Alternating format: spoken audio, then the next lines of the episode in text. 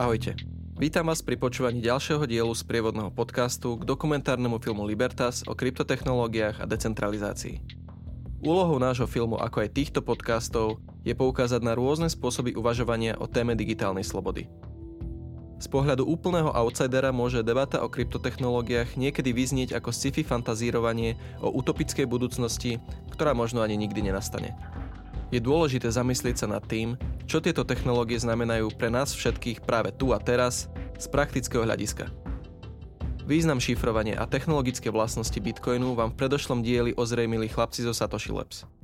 Dnes sa dozviete niečo o tom, ako sa kryptomeny definujú zo súčasného právneho hľadiska, ako môžu kryptotechnológie pomôcť pri riešení právnych sporov a aj čo značí strašidelne znejúci pojem kryptoanarchia. Prinášame vám totiž plnú verziu rozhovoru z nakrúcania dokumentu Libertas s na slovo vzatým odborníkom, advokátom kancelárie Blockchain Legal, členom českého kryptothink tanku Paralelní Polis a spoluzakladateľom projektu Parallel Garden, Radimom Kozubom. Moje meno je Boris Vereš a budem vás dnešným dielom sprevádzať. Rozhovor s Radimom sme nakrúcali v máji roku 2019 v základni nadšencov kryptotechnológií v Inštitúte kryptoanarchie v Paralelní Polis v Prahe. Vďaka Radimomu daru uchopiť tému zoširoka sme zabrdli do rôznych zákutí digitálnej slobody, no v prvom rade nás zaujímalo, ako sa vlastne ku kryptomenám dostal. Já profesně pocházím v podstatě z oblasti nějaké obchodně právní a soukromoprávní, takže vlastně jsem se nikdy větší míře nevěnoval třeba trestnímu právu a tak dál. Vždycky jsem šel tou cestou obchodního práva především, což znamená v podstatě i klientů, kteří dělají nějakou biznisovou činnost, teď už jako druhu, řekněme, technologického nebo i netechnologického. Jo, a tímhle způsobem jsem se posouval přes nějakou praxi až do té praxi advokátní. A souběžně s tím v určitý moment, což byl asi rok 2014, řekněme, na začátku, tak jsem zjistil, že existuje něco jako kryptoměny, tehdy především Bitcoin a Litecoin. A mě to začalo primárně fascinovat z hlediska toho možného dopadu a využití jako nějakého společensko-ekonomického nástroje. Tím, že nejsem ajťák, tím, že nejsem člověk, který asi jako odjakživa by byl nějak zaměřený na tu oblast technologickou, naopak spíš mě vždycky zajímal ten směr humanitní, jo, tak tohle pro mě byla motivace se tím zabývat. A chtě nechtě, pokud tohle je ta nástupní plocha, jakou k tomu člověk přistoupí a je právník a dělá to právo v praxi, tak nutně se velmi rychle dostane vlastně k nepřebernému množství právních otázek, počínají těmi aktuálními, jak se to chová v tom stávajícím právním řádu, ale vlastně dostane se až k přemýšlení o nějakých potenciálních dopadech na změnu a vývoj řady institutů a koncepcí v tom právu jako takovém. Jo, protože v podstatě celý ten ekosystém je nějaký nástroj, který typicky v konceptu nějakých paralelních společenství, samonosných, nezávislých skupin a organizací vlastně, které mohou fungovat opravdu jako paralelně v té společnosti nebo paralelně vůči těm stávajícím státním a jiným modelům. Tak samozřejmě blockchain a technologie, která s tím souvisí, proto může být do zásadní přínos a má x způsobů, jak to využít. Jo. To znamená, u mě se to začalo vlastně protínat i na téhleté úrovni, co všechno by to mohlo přinést, jak to řešit, jak je to vyvolává nové možné vzorce chování, vztahů, řešení sporů, řešení problémů. Jo.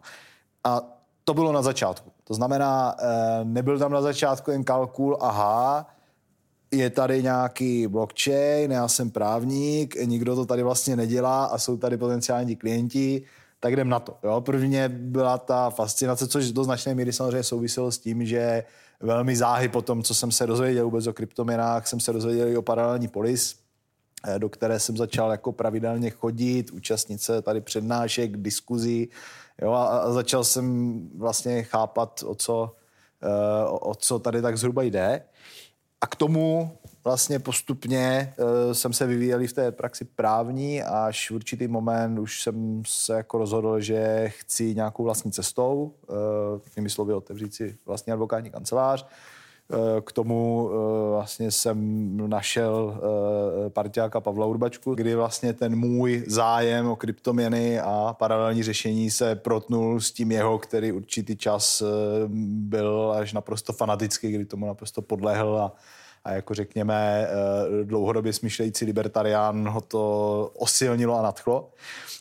Takže tam už vlastně byl jenom krok k tomu, že když tam byla nějaká tendence jít vlastní cestou, založit vlastní kancelář, tak asi nějakým způsobem se do toho zapojit společně a orientovat se tímhle směrem. A do toho pochopitelně tím, jak jsem se pohyboval tady v prostředí Polis, kde v podstatě je pořád do značné míry jako centrum koncentrace té bitcoinové komunity, tak jsem i zjišťoval, že tady je ten podnikatelský sektor, který už se v téhle oblasti pohybuje, a ten podnikatelský sektor v uvozovkách nemá pokrytí jako adekvátními právními službami. No, protože funguje to, co funguje v podstatě vždy v jakémkoliv inovativním sektoru, že jsou tam nějaké právní služby navázané třeba historicky z nějakých vztahů, ale není nikdo, kdo by se na tohleto specializoval. A jednoduše proto, protože specializovat se na tu oblast znamená zejména na začátku poměrně jako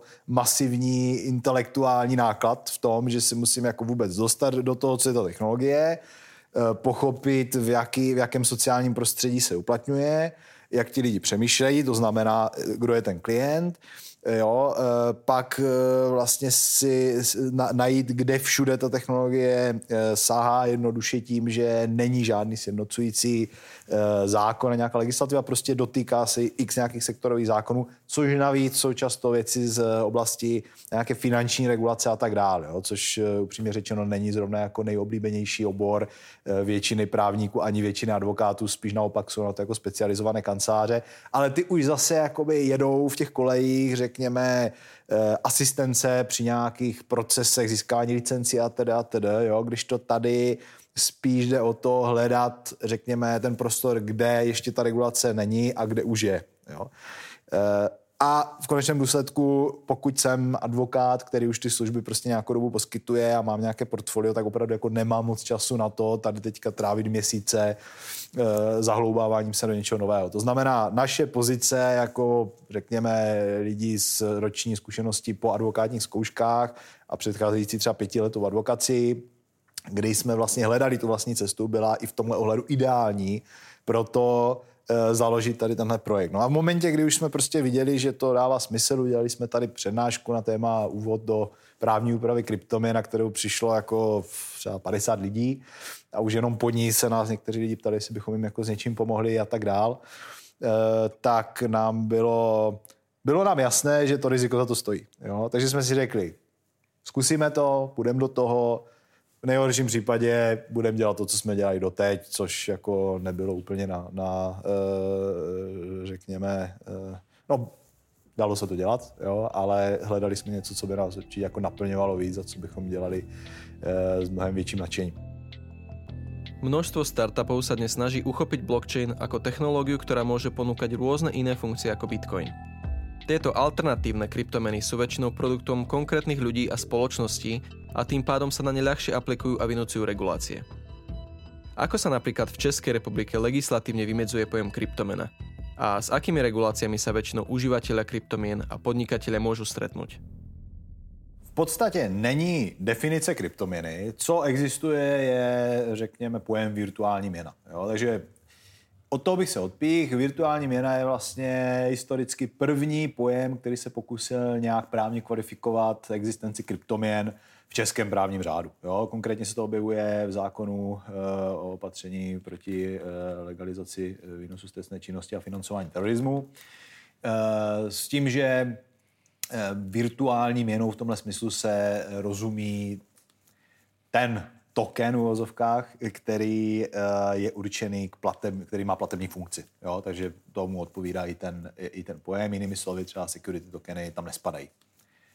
Security tokeny jsou tokeny, které v sobě nesou nějaké právo, nějaké podílové právo. Řeknu to asi na příkladě, to bude jednodušší. Bude to právo na podíl na zisku ve společnosti. právo na nějaký výnos, který se třeba podobá dluhopisovému výnosu, to znamená z nějaké jako půjčky. Já vlastně vezmu tu smlouvu o půjčce a tokenizuju ji tím, že do nějakých metadat toho tokenu zahrnu, metadat vlastně transakce, která se s ním nese, zahrnu údaje o tom, že je s ním spojeno nějaké právo a to má nějaké vymezení, což je v podstatě text té smlouvy.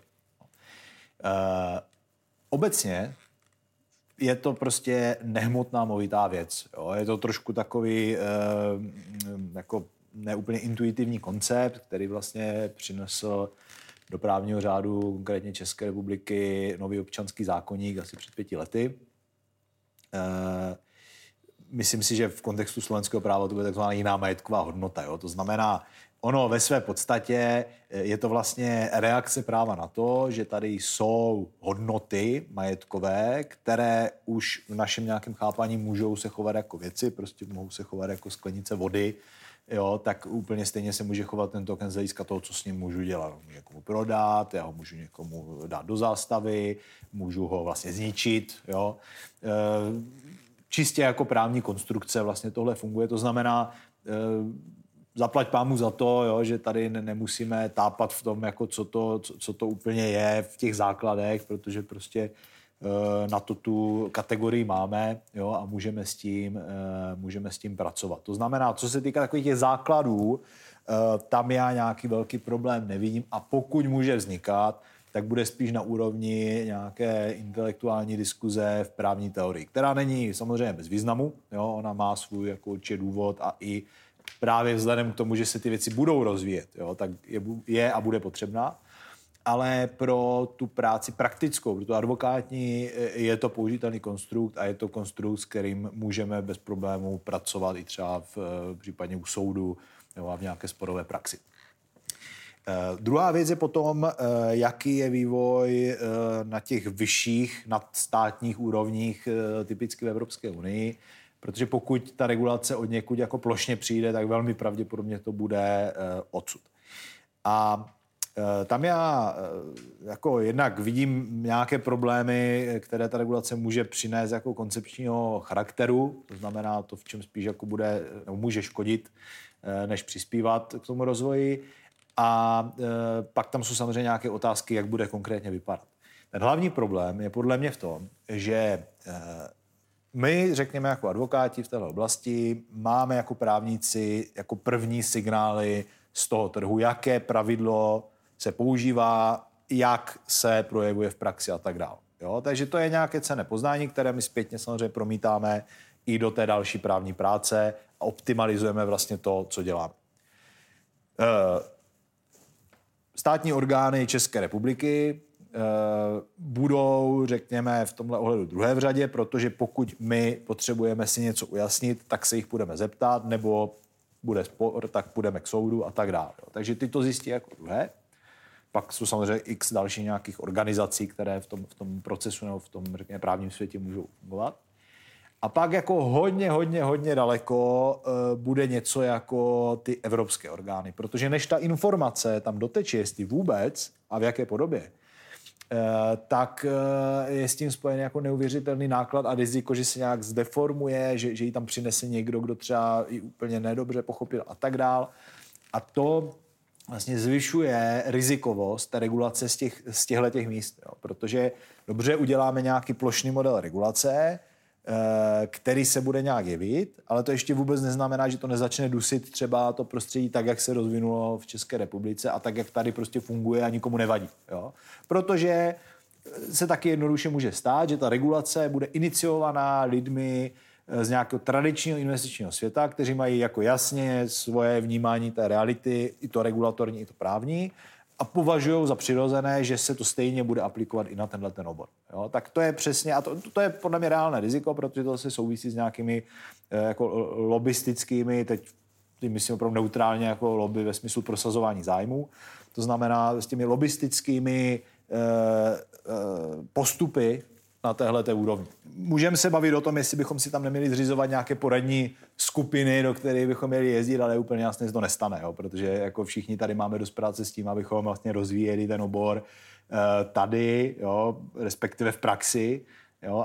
A jako ambice někoho, že bude jezdit někde do Bruselu nebo do kamkoliv jinam prostě a tam si povídat v nějakých jako orgánech, které vlastně ani nevíme, jak jako fungují z hlediska té reálné efektivity, je prostě nesmysl. Jo? To se nestane. To znamená, to je to první riziko, to je vlastně systémové riziko. To je regulace z takhle jakoby vysokých míst, otázek, které by se ale takhle regulovat vůbec neměly. Jo? To, jakým způsobem se budou nastavovat pravidla pro společnosti a vůbec podnikatele v oblasti blockchainové technologie v České republice, jo? Tak to teda rozhodně jako není věc, kterou by měl určovat někdo v Evropské unii.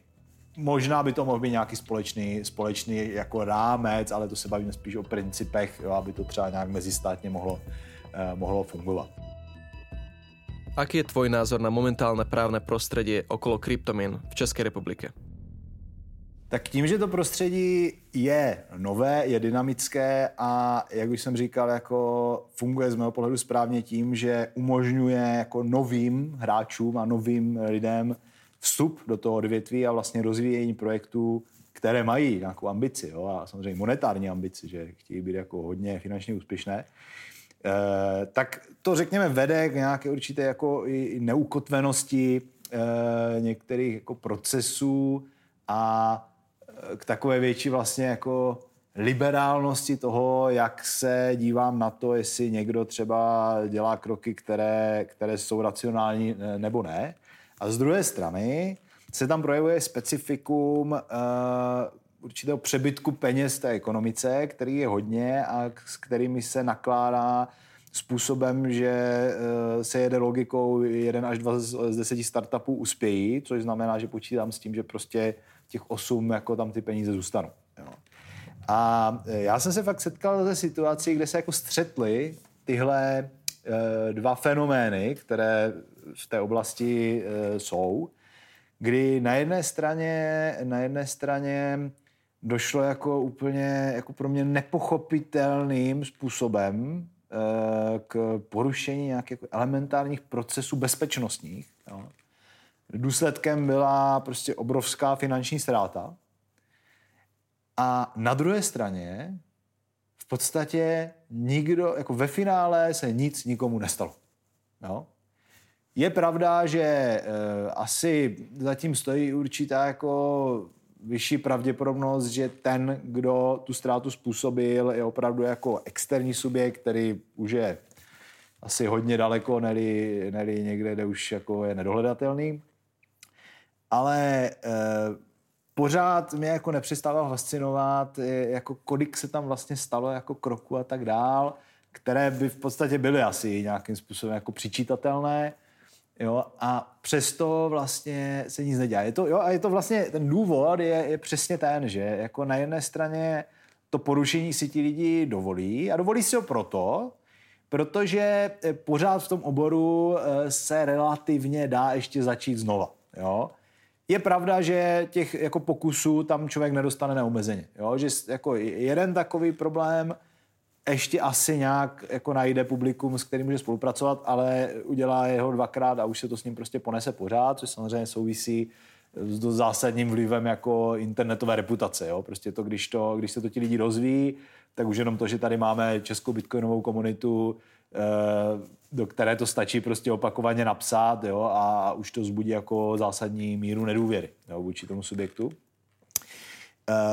A zároveň je to vlastně jako nějaký příliv těch peněz, jo, které se prostě do toho sypou s tím, že je to nějaké riziko, no, a prostě to riziko se může projevit v tom, že to nevyjde.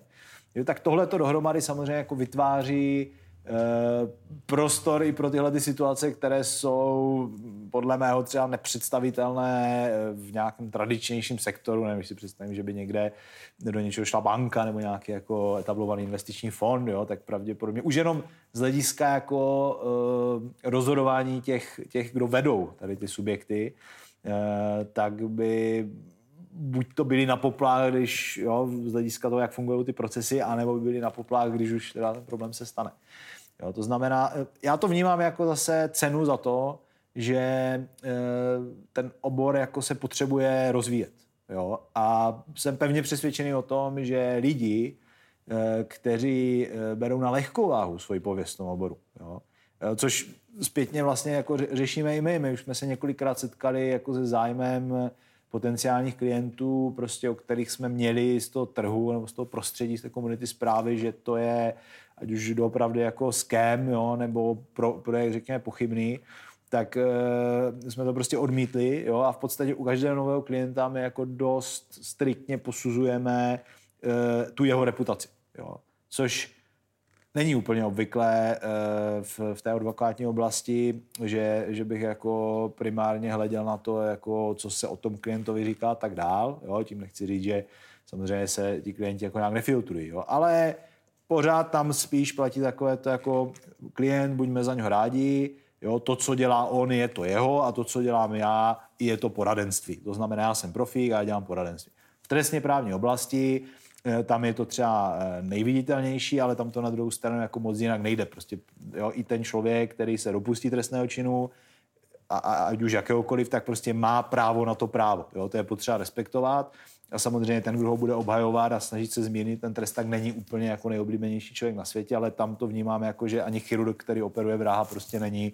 Jo? Asi když řeknu, dneska jsem operoval jako vraha, tak všichni řeknou super, že se jí to povedlo. Jo? Ale prostě dělá to.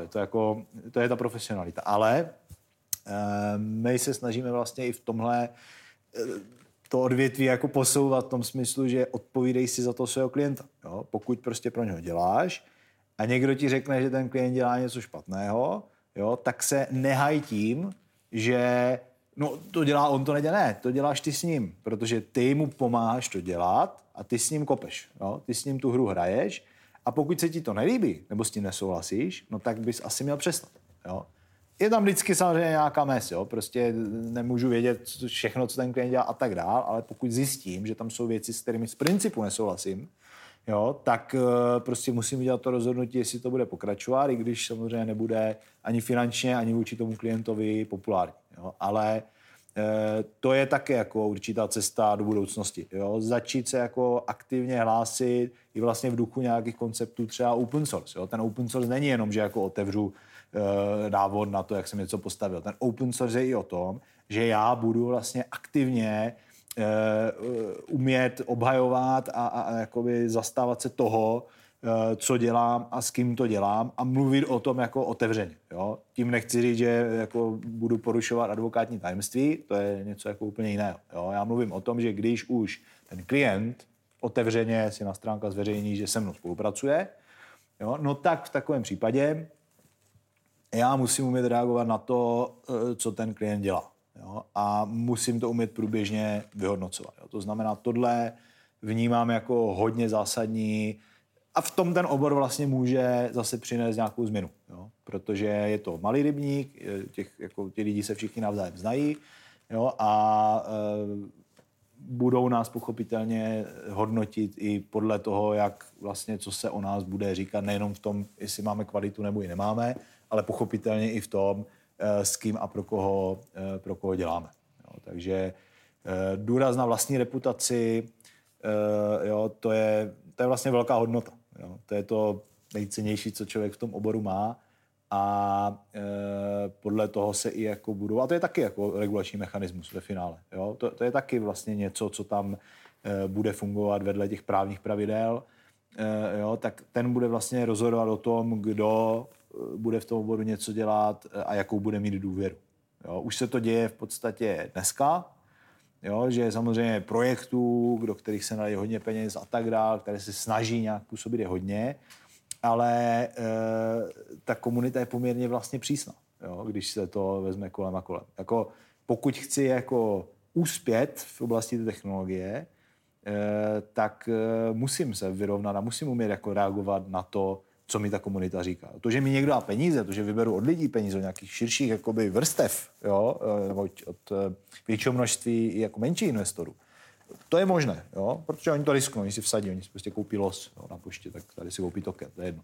Jo, ale to ještě vůbec neznamená, jako, že nejsem za šaška.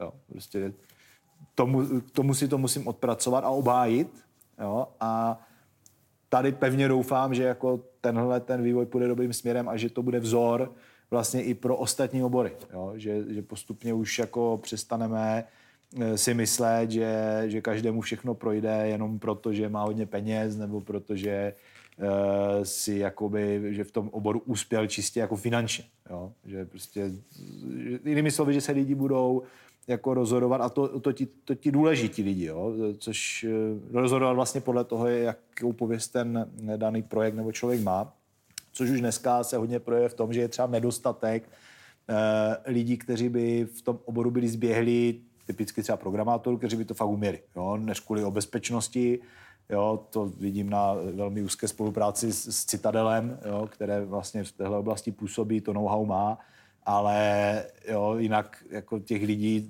na trhu jako fakt moc není, jo, kteří by se pohybovali v oblasti blockchainové bezpečnosti, IT bezpečnosti. Jo, a pokud takového člověka budu chtít získat pro ten projekt, a to může být často jako naprosto zásadní pro jeho rozvoj, no tak s špatnou reputací se mi to moc dařit nebude, protože pokud už někdo v tom je takhle ponořený, tak je to velmi často proto, myslím tím z hlediska jako toho, vlastně, kdo poskytuje tu službu nebo jo, kdo dělá tu práci, je to často proto, že tomu věří, nebo že je to něco, co je pro něho taková jako emočně důležitá věc. Jo? A on jako nebude dělat s někým, kdo jenom přijde, zašustí penězma a řekne dělej. Jo? On chce dělat s lidma, kteří pro něho budou nějakým způsobem zajímavý, na projektu, který je zajímavý. Dost se to třeba projevuje aktuálně v Monerové komunitě. Jo? Že tam jsou lidi, kteří finančně prostě po všech stránkách už by nikdy nic dělat nemuseli, ani vlastně jako nějaký generace. Jo? Ale stejně, když jako za nima přijdete prostě se zajímavým projektem, který jim dává smysl, jo, a vidí na vás, že nejste skemer, že nejste podvodník, že prostě je nechcete jenom jakoby koupit, ale chcete něco posunout, tak se vám budou dělat. Jo. A ve finále jim vlastně bude úplně jedno za kolik. Jo. Oni prostě budou dělat jenom na projekty, na který chtějí. A i to bude projev toho rostoucího blahobytu té společnosti, že prostě ne, že se budeme jako, že se budeme furt honit za tím, kde je víc peněz, protože už jich vlastně máme docela dost, jo? Ale budeme se honit za tím, kde je jako smysluplná práce. Jo? A smysluplnou práci velmi pravděpodobně jako nebudu dělat s někým, kdo má jako špatnou reputaci, která je velmi jednoduše zjistitelná. Čím si vysvetľuješ, že sa Česko stalo akousi kryptomenovou veľmocou, odkiaľ pochádza množstvo úspešných podnikateľov a startupov v oblasti kryptomien? Důvod, proč se daří biznisu v oblasti kryptomien v Česku, je podle mě v prvé řadě v řadě jako mimo právních příčin, které se tady ať už historicky, nebo z nějakých historických důvodů, nebo z nějakých technologických důvodů prostě staly. Jo? Tady to prostředí, a to je strašně důležité si uvědomit, jako při jakémkoliv přístupu, ať už normujícím ze strany veřejné moci, nebo i ze strany vlastně právních poradců. Jo? Je potřeba jako dívat se na to jako na výsledek nějakého vývoje, který tady je, a v podstatě my všichni jako právníci, a teď do toho počítám i ty, kteří to právo vytvářejí, bychom měli se snažit v maximální možné míře přispět tomu, ať ten vývoj i dál pokračuje. Jo? Takže je to, když teda zmíním ty mimoprávní a ty hlavní důvody, je to především nějaká konkrétní specifická situace v postsocialistickém systému. Jo? To znamená, poměrně jako velký důraz na uvažování o svobodě, o individuální svobodě, o svobodnosti toho systému jako celku. Je to pro Čechy staletím vygenerovaný nějaký odpor vlastně k té jako státní, globální státní moci, která tady vždycky měla pun z toho, že chce jako, že je omezující, že vlastně je diktovaná od někud odinut, což je v tomhle ohledu příznačné, řekněme, pro nějakou stávající moc jdoucí z toho Bruselu, jo, z Evropské unie, že v podstatě tak, jako je to takový ten pohled, že někdo nám tady chce něco diktovat. Jo, takže vlastně, když to zjednoduším, je to jako takový určitý kolektivní rezervovanost vůči tomu jako zákonnému mocenskému tlaku, jo, která v určitých skupinách vlastně vede k tomu, že aktivně hledají nějakou alternativu. Jo. To znamená, pokud tady přišel Bitcoin, řekněme, který stojí na tom, že přináší tu alternativu finančnímu systému a tak dále, ale vlastně ji přináší potenciálně i v té společnosti jako celku, tak se není čemu divit tom, že primárně skupina lidí v IT, určitá skupina a následujícím způsobem umělecké skupiny a tak dále se toho chytnou a začnou vlastně s tím konceptem pracovat a rozvíjet to tady. A od toho už jenom krok k tomu, aby v podstatě vzniklo podnikatelské prostředí a vznikly podnikatelé, kteří s tím začnou podnikatelsky pracovat. Což souvisí s třetím, podle mě důležitým důvodem, a to je tady to jako kulturní hračičkovství. Jo? Tady prostě, když přijde nějaká technologie, tak vlastně ti lidi nemají moc mentálně problém s tím s ní začít experimentovat a když zjistí, že jim něčemu je a nebo dá se na ní třeba vydělat, tak ji prostě začnou používat. Jo? Že jsou země typicky s těmi tradičnějšími společnostmi, kde z toho ti lidi mají strach, obavu, jo? Nebo i to není jako in v té společnosti tolik s něčím experimentovat a jak to vlastně celé je a je to legální, není to legální. Jo? Takže a to jsem zmínil 3 příčiny a je jich vlastně mnohem víc a i tyhle ty 3 příčiny se ještě mnohem víc rozvést. Jo? To znamená, můj postoj k těm důvodům a k tomu stavu je do značné míry jako pokorný. Jo? Já prostě respektuju tady tohle, jako ne něco jako výsledek, nevím, mojí práce, že tady 2 roky se snažím přispívat k právní jistotě, ale primárně jako nějaké hnutí v té společnosti, no, nějaké procesy, které tam prostě dlouhodobě jsou. A najednou přijde něco, co je dokáže jako artikulovat a rozvinout dál. Jo, to znamená, to je jedna věc a teď samozřejmě se můžeme bavit o tom, jaké je to právní prostředí. Jo. Aktuální právní prostředí v Česku, a troufnu si říct, že i na Slovensku, je vlastně velmi příznivé pro ten vývoj. Protože tady není žádná konkrétní legislativa, která by byla ať už vozovka blockchainová nebo kryptoměnová. Jo? Jsou určité dílčí úpravy v některých segmentových zákonech, ale sektorových zákonech, ale především je tady prostě stávající nějaká legislativa a do té to do nějaké míry jako zapadá a nějakým způsobem. A v podstatě ta státní moc se k tomu staví tak, že my to teď nehodláme jako regulovat, víceméně čekáme, jestli přijde něco z Evropské unie, ale pokud to nepřijde, tak jako nějak nemáme tu potřebu. Ale na druhé straně jiná část té státní moci, což jsou především exekutivní orgány, především bych zmínil Českou národní banku, Finanční analytický úřad a Finanční správu, tak ty jsou tím jakoby nejvíc dotčeny. Jo? Ať už je to získávání nějakého kapitálu, prodej tokenů, jo? Nebo je to provozování směnáren a řekněme těch uzlů, kde dochází k přechodu z fiat měny na kryptoměnu, což je ten Finanční analytický úřad, nebo prostě jsou to příjmy obecně v kryptoměnách a tady jsme u Finanční správy. A ty orgány s tím nějakým způsobem pracují, protože jsou si samozřejmě vědomi toho, že se jich to týká, ale pracují s tím podle mého jako tím správným a přiměřeným způsobem. To znamená typicky Česká národní banka.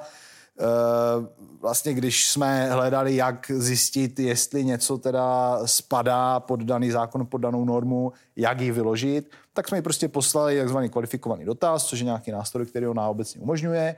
A ona nám tu odpověď na to dala. Jo? A překvapivě vlastně ta odpověď opravdu odpovídá nějaké jako ucelené právní argumentaci, která vychází i jako z dlouhodobě tady fungující právních doktrín. Jeden příklad za všechny, prostě pokud cenný papír je nějak vymezen a nějak chápán, tak to prostě nemůže být token. Jo? Protože token není v prvé řadě, není to papír, není to listina a v druhé řadě to není zapsaný v nějakém centrálním registru specifikovaným zákonem. Jo? Takže je to něco jiného, ano, může se to podobně chovat, ale prostě není to cenný papír a tudíž na to nemůže dopadat úprava cenných papírů. Jo? Takže po té naší v podstatě 2leté zkušenosti jsme dneska v situaci, kdy tady máme x různých stanovisek a výkladů ze strany tady těch relevantních orgánů a jsme v podstatě tomu klientovi schopni říct, jak se na to v případě, že teda někdo z těch orgánů přijde, jak se na to bude dívat. Jo?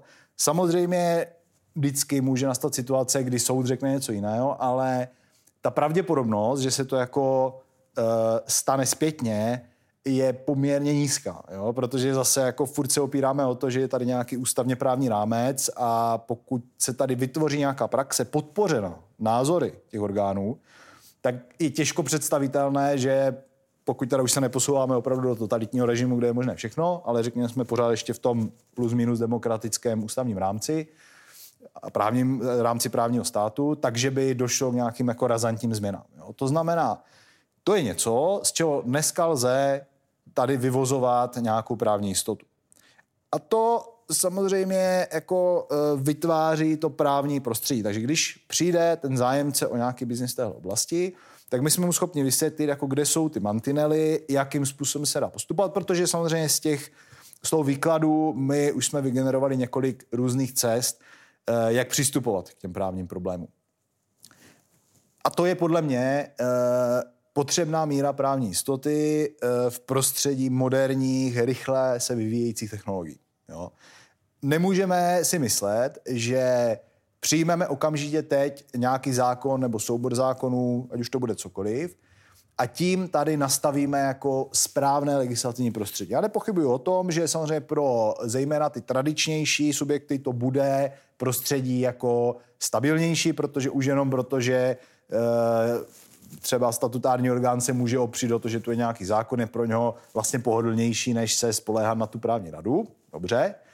Ale to není ten primární, nebo neměl by to být primární cíl té regulace. Ten by měl být takový, aby se to prostředí, aby se ta technologie mohla rozvíjet co nejlíp. To znamená, pokud my to zregulujeme a úplně se nám to nepovede, tak se taky může stát to, že výrazně zjednodušíme situaci těm tradičním subjektům, které tradičně uvažují, tradičně k tomu přistupují a půjdou po těch cestách, které už jednou šly třeba v nějakém konkrétním fintechovém oboru, ale zahradíme tu cestu nebo i do značné míry omezíme těm inovátorům, té vozovka avantgardě, vlastně lidem, kteří jsou schopni jako mnohem lépe a výrazněji nést určitá rizika, což je ale zase daň za to, že oni budou hledat ty cesty nové.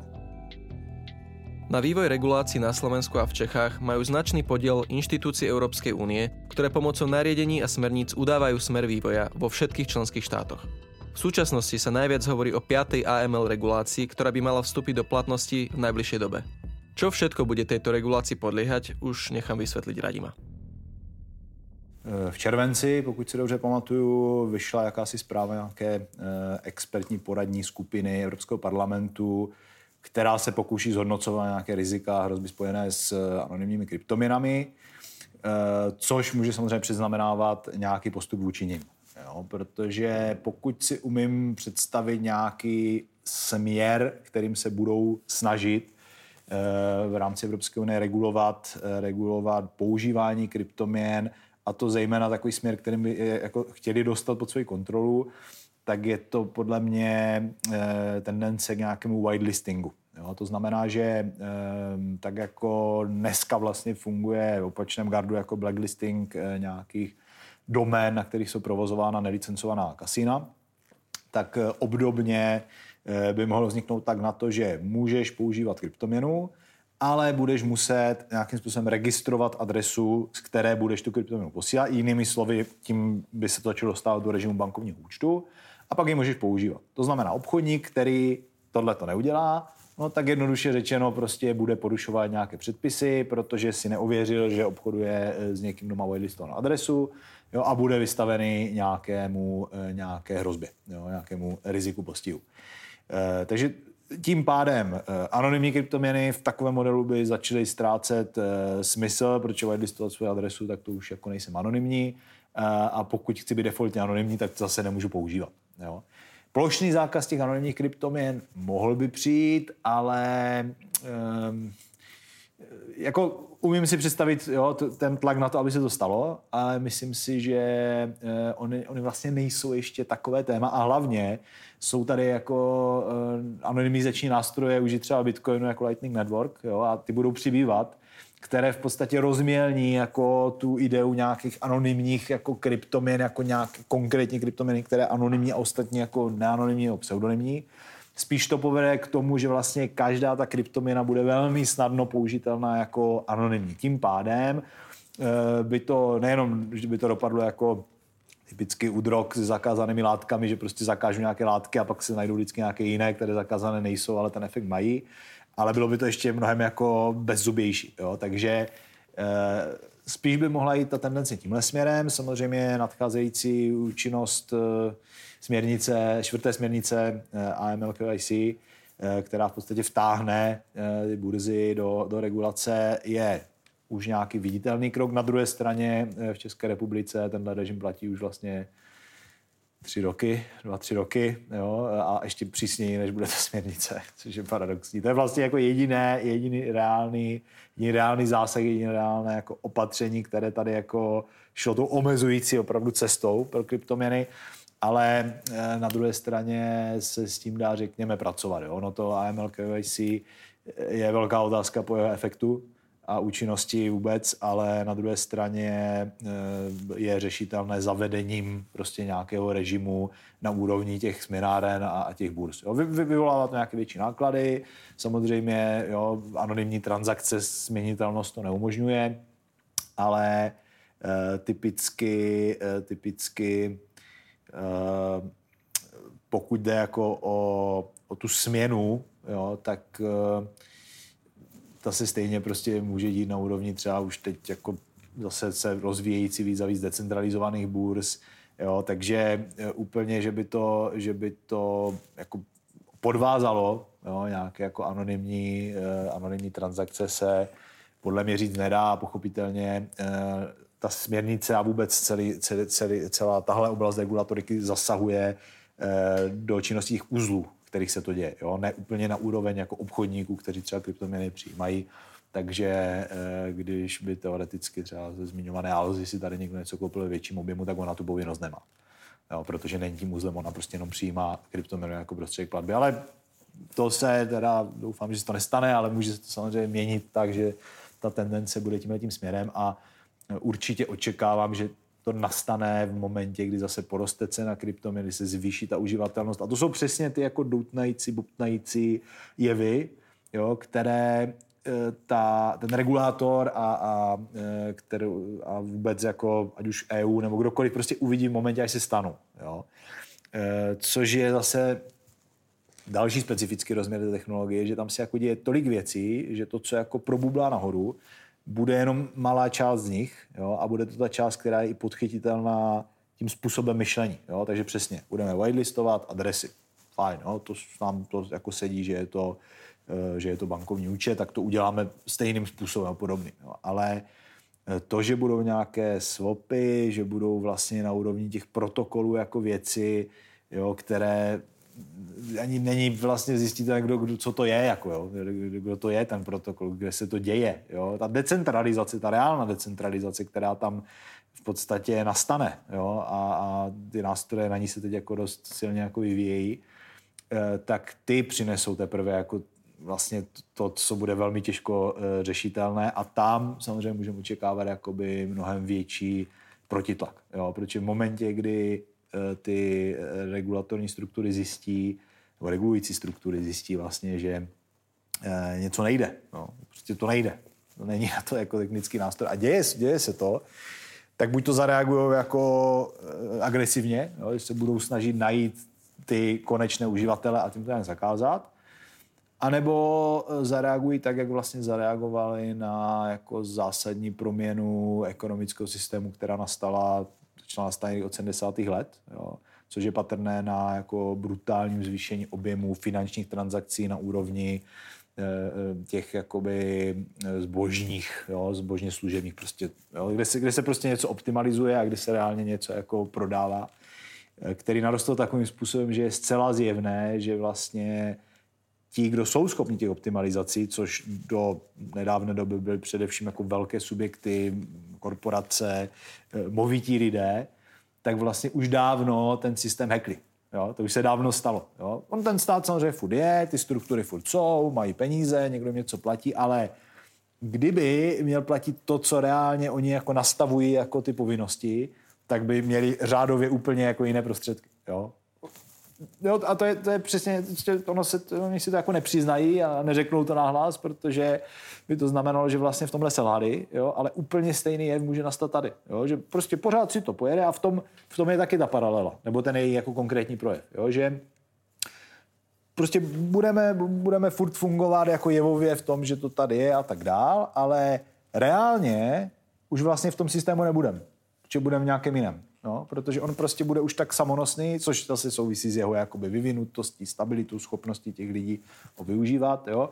Že prostě budeme furt chodit po stejné ulici, jako přejíždět stejné hranice, ale reálný dosah, jo, těch jako mocenských nástrojů i ta regulace vlastně už bude jenom na někoho a bude jenom na toho, kdo nebude umět ty nástroje používat a ti, kteří je budou umět efektivně používat, tak už v podstatě budou pod regulaci, ale pod tou, jakoby, která bude vznikat v tom systému jako živelně a jinak. Jo. Takže to je důležité podle mě taky jako si uvědomit, že ne všechno, co se stane, jako hned jde vidět, nebo že to vlastně vůbec jde vidět. Jo. Prostě ten jako mediální obraz je jedna věc, ale to, co reálně se děje, je druhá věc. Jo. Takže když to přirovnám na nějakých jako historických příkladech, tak ono to, že se, já nevím, Římská říše jako rozpadala 200 let třeba postupně, taky jako, a ještě dlouho potom, co se rozpadla, to vlastně nikdo nemusel vidět, jo, protože člověk, který žil někde na vesnici, tak tam jako se nic nezměnilo v podstatě, tam se dělo furt to samé, jo, ale pak za 500 let už to asi teda jako zjistí, jo, že se prostě něco zásadního stalo, jo, ale prostě ta setrvačnost, jo, toho jako světa, který jako vnímáme, prostě je nějaká a tam je podle mě ta jako smysluplnost takového toho kliše vlastně, že ta budoucnost už je tady, ale není jako rovnoměrně distribuovaná, jo? Že schopnost naučit se efektivně používat tyhle ty nástroje, nejsou to zdaleka samozřejmě jenom jako, není to jenom blockchain, není to jenom kryptoměna a tak dál, do značné míry rozhoduje a bude čím dál tím víc rozhodovat o tom, pod jaký regulatorní rámec já vlastně reálně spadám. Technológia, ktorú ako prvý priniesol Bitcoin, môže v budúcnosti pomôcť zefektívniť napríklad aj právne procesy na základe automatizovaných zmluv, tzv. Smart kontraktov. Môže to byť takisto jedným z nástrojov, ktoré môžu poskytnúť reálnu alternatívu a spoločenskú zmenu. Pre nadšencov kryptotechnológií sa využívanie týchto nástrojov stalo myšlienkovým smerom, ktoré sa všeobecne pomenúva ako kryptoanarchia. Ako si takúto anarchiu má človek predstaviť? První problém často je, že co je vůbec ta kryptoanarchie. Když to zkusím úplně zjednodušit, tak je to soubor nástrojů pro uchování digitální svobody a řekněme digitálního soukromí. Jo, ale jako určitý systém, neříkám ideologie, říkám systém, je to v podstatě prostor, ve kterém existuje jako maximální míra anonymity těch, kteří v něm jsou. Takže si to představme třeba jako příklad, který právě jako Smuggler a Frank Brown jako rádi zmiňují. A to nějaké tržiště na internetu, ve kterém prostě jsou nějaké identity jenom třeba pod nějakým souborem znaků, ale prostě nevíme, kdo to je. A vlastně každý si tam může tu identitu znova vybrat, když tam znova přistoupí a tedy. Jo? Takže ani se nedá moc dobře pracovat s nějakou reputací těch identit. A v tomhle prostředí by to teda mohlo fungovat tak, že všechny vztahy, které se tam dějí, takže především ty komerční, řekněme v prvé řadě, jsou zajištěné. Jo? Takže já si od tebe něco budu kupovat, což bude fungovat tak, že já pošlu peníze do nějaké automatizované úschovy, jo, což už v podstatě dnes ta technologie blockchainu umožňuje. A ty, jakmile mě pošleš to zboží, tak tam přes nějaký takzvaný třeba Oracle, jo, což je nějaký analyzátor nějakých dat, nahraješ potvrzení z pošty, že jsi to odeslal. Jo.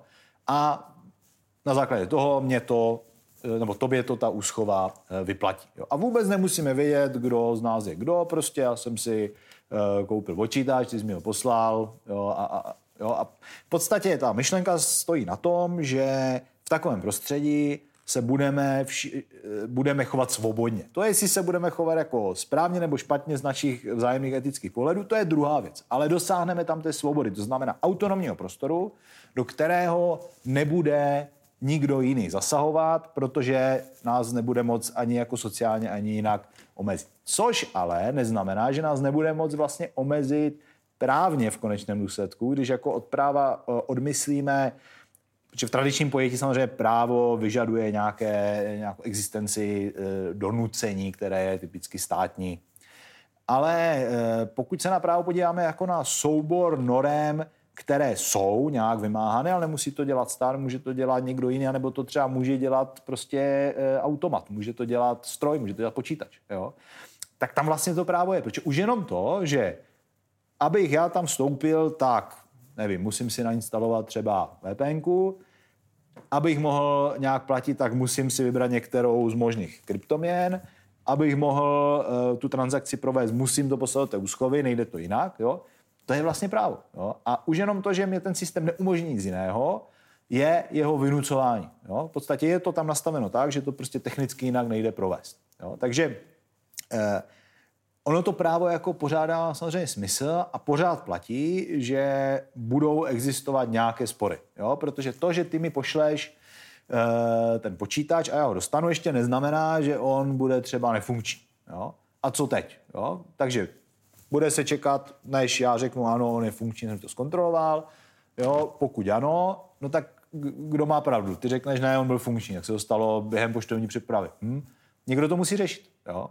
To znamená, musí tam být v úzovkách nějaký soudce, který se tím bude zabývat a ten bude rozhodovat podle nějakých pravidel. Ten bude říkat, jestli je v souladu s pravidly nebo není, že ten počítač funguje nebo nefunguje. Jo? Já jsem si mohl koupit nefunkční počítač za nějaké drobné, protože si umím opravit. Jo?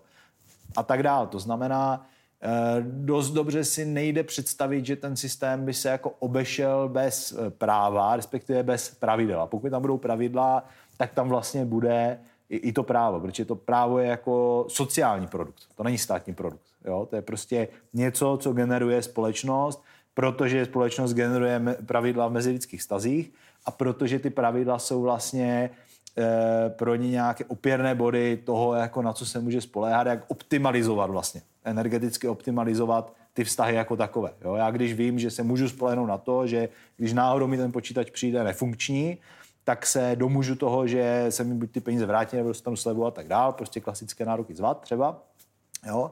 Tak budu mnohem jako mít větší motivaci tu transakci dělat. Jo? Kdybych věděl, že to riziko je velké, no tak si dobře rozmyslím, jako jestli vůbec ten počítač jako potřebuju a jak moc a tak dále. Jo? Takže to je ten důvod, proč vlastně i v kryptoanarchii, jo, ať už bude v téhle rizí podobě, nebo to bude spíš taková kryptoanarchie light, jo, že to bude soubor nějakých anonymizačních nástrojů, které třeba nebudou úplně anonymizovat, nebo jo, budou hodně pracovat s tou reputací a tak dál. Jo, tak pořád tam vlastně právo existovat bude. Co bude jako určitě specifické, bude poměrně značná možnost vlastně volby toho práva. Ona bude formálně vzato jako neomezená, jo, ale pochopitelně bude vždycky omezená tím, že moje tržiště, moje pravidla, tvoje tržiště, tvoje pravidla a tak dál. Jo. Takže, ale jaké budou ty pravidla, jo, jestli prostě si tam napíšu, že jako si můžeme posílat 2 dny kusy zboží a nikdo to neodpovídá, to už je moje věc. Jo. Pravděpodobně na takovém tržišti jako moc lidí obchodovat nebude. Jo, takže se víceméně počítá s tím, že i reputace toho tržiště, což v podstatě můžeme jako se na to dívat jako i dnešní jo, situaci na tom internetu. Jako když já si objednám něco v Alze třeba, jo, tak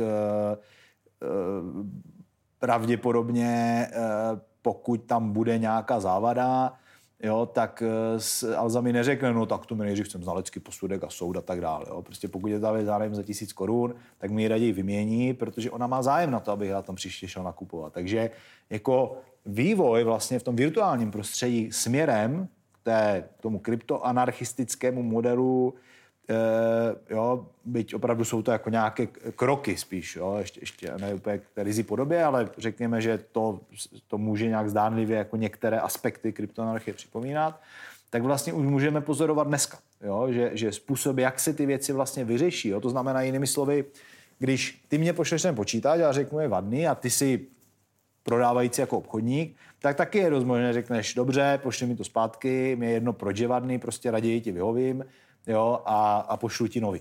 Jo, takže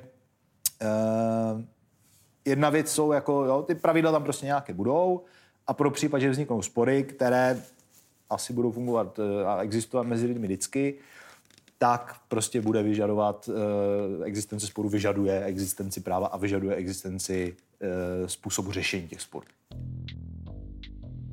Právo a blockchain spolu úzko súvisia. A iba čas ukáže, ako sa bude situácia ohľadom regulácie vyvíjať. Ak by ste mali na Radima ďalšie otázky, ktoré sme sa pri nakrúcaní nestihli spýtať, môžete ho kontaktovať cez facebookovú stránku Blockchain Legal alebo ho môžete stretnúť na niektorom z Enviromeetupov, ktoré spoluorganizuje v rámci Paralelní Polis Prahe. Rád by som takisto spomenul jeho projekt Parallel Garden, ktorý určite stojí za pozornosť. Téma digitálnej slobody je nesmierne bohatá a pomocou filmu Libertas a týchto podcastov sa vám budeme snažiť ozrejmiť jej rôzne aspekty. Ďakujeme, že ste si zapli tento podcast a ak sa vám páčil, dajte nám vedieť na sociálnych sieťach, zdieľajte ho s kamarátmi a kolegami, rodinnými príslušníkmi a všetkými, ktorým téma digitálnej slobody nie je ukradnutá.